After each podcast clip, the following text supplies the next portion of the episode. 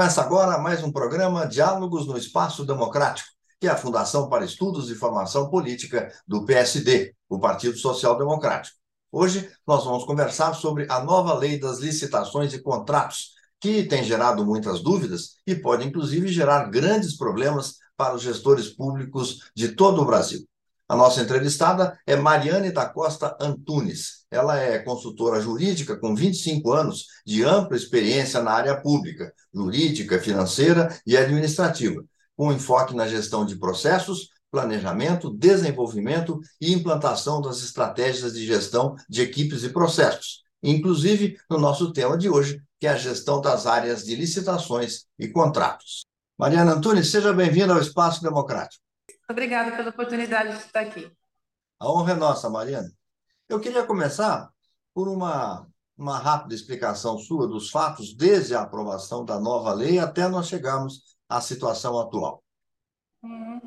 A lei ela foi aprovada em 2021, né? Essa lei 14133, ela vem substituir a lei 8666, que era de 1993. A lei de 1993 veio para regulamentar uma previsão constitucional.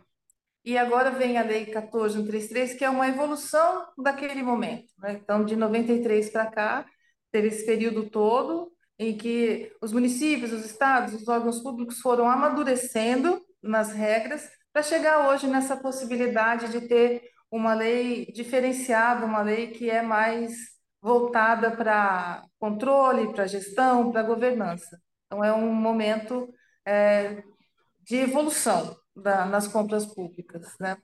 Uhum. Ela foi aprovada em 21, teve dois anos aí para os órgãos públicos se adequarem às novas regras. Foi prorrogada agora e estamos esperando o momento de, de começar a, a execução plena da lei. Agora, quais são os os principais impactos da, da nova lei nos municípios e também nos entes públicos que são sujeitos a esses municípios? Olha, para essa lei é, ser cumprida plenamente pelos municípios e os outros órgãos públicos, o essencial vai ser o planejamento. Se os municípios, é, esses outros órgãos, câmaras, é, os governos estaduais não entenderem que vai ser obrigatório fazer um planejamento anual de compras. Esse planejamento é, vai dar é, embasamento para a lei orçamentária e tudo vai ter que ser feito em conjunto, não vai funcionar. Então, é uma lei que fala, as secretarias têm que se organizarem, tem que ter claro que elas vão querer executar durante o ano, elas têm que se preparar, fazer esse planejamento. Eu quero comprar caneta, quero comprar papel, vou fazer uma obra, vou assaltar uma rua, tudo isso tem que estar já previsto e planejado para ser executado. Então, sem esse planejamento, né, tem que seguir também o plano de governo, né, tem que estar tudo previsto no, no plano plurianual. É, se não fizerem essa organização, não vão conseguir executar a lei. Então, é uma lei que traz uma obrigação de planejamento e gestão. Você acha que é possível cumprir essa nova lei das licitações e contratos, mantendo o setor de compras ou de licitações da mesma forma como eles, como eles são hoje? Não, não vai ser possível. Assim, vai, é, vão ter que ser feitas várias alterações, várias mudanças em vários organogramas da, das prefeituras, câmaras e, e outros, né? Porque a, a lei traz agora uma obrigatoriedade de segregação de funções. Então, a pessoa que faz um edital, ela não pode ser o pregoeiro, ela não pode fazer o contrato. Cada atividade tem que ser feita por um servidor específico que não e não pode confundir as, as atividades. Quem faz o planejamento da compra, da, da contratação na secretaria, que vai utilizar a contratação não pode participar também da, da efetividade da, da licitação. Então, é, essa é a grande mudança que eu vejo para o setor de licitação, é a segregação de funções, ele é obrigatório. Com isso, você vê, um departamento de licitações, ele tem um setor de contratos, um setor de editais, um setor de cotação, um setor, são vários setores dentro do departamento então, a, as prefeituras que têm um ou dois servidores, as pequenininhas, elas vão precisar aumentar esse corpo de, de pessoal dentro dos departamentos. E nas outras secretarias também vão, vai ser preciso ter gente capacitada, gente treinada para poder elaborar os, os documentos essenciais prévios à licitação. Essa é a grande mudança. O departamento de licitação, ele já está acostumado, ele se adapta.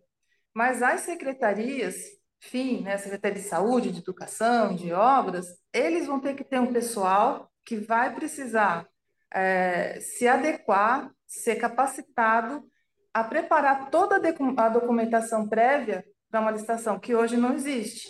Hoje você faz uma solicitação de compras, manda um projeto, um TR e, e pronto. Já não é mais assim. Essa, para mim, na minha visão, é a grande mudança dessa lei. Então, mas como é que como é que o município pode se organizar para poder fazer todas essas alterações? O governo federal ele soltou vários decretos, né, várias é, normativas é, que podem é, ajudar o município a encontrar esse caminho. eu acho muito difícil o município conseguir sozinho, com o pessoal próprio, mesmo com procuradoria, com, com pessoal de licitação experiente, conseguir essa implantação. Porque o pessoal que trabalha nas secretarias FIM eles vão precisar de muito treinamento. Eles vão ter que criar é, instrumentos que a lei prevê que não são de fácil execução. Né? Tem um estudo técnico preliminar, tem que fazer mapa de riscos, tem que fazer alocação de riscos. Então, são vários instrumentos, um TR, um projeto básico mais complexo. É, então, se esse pessoal não tiver um treinamento específico para esses é, instrumentos, que são obrigatórios para todas as compras e contratações, o município não vai conseguir. E eu acredito que só com o pessoal interno vai ser muito difícil, porque não é um pessoal que está é, acostumado a tratar com esse tipo de documento. Agora, os municípios tiveram, se eu não estou enganado, tiveram dois anos de prazo para se adaptar. Sim. Muitos não fizeram, né? Como é que como é que fica a situação agora?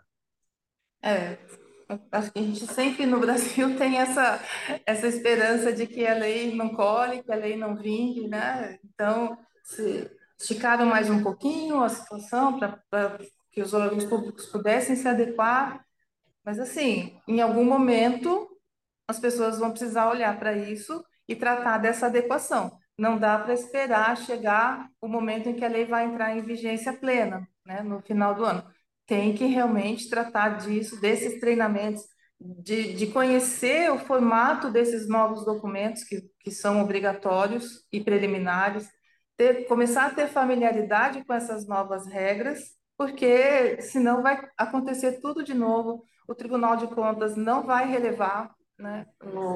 Eu tive conversando com o pessoal aqui do Tribunal de Contas de São Paulo, eles dizem assim, a lei está em vigência desde 2021. Ela teve um prazo para que cada um entrasse é, em adequação com ela, cada, cada ente, mas ela está em vigência plena. Então, o tribunal não vai aceitar, eu não tive tempo, eu não me organizei, eu não me adequei. Você tem que correr atrás disso rapidinho. Quer dizer, o tempo passa, né? Aí, dentro tá disso, eu queria... É, pois é. Eu queria te pedir, então, para dizer assim, que recado você teria, para dar para encerrar a nossa, nossa conversa, que recado você teria para os prefeitos do Brasil todo que estão nessa situação?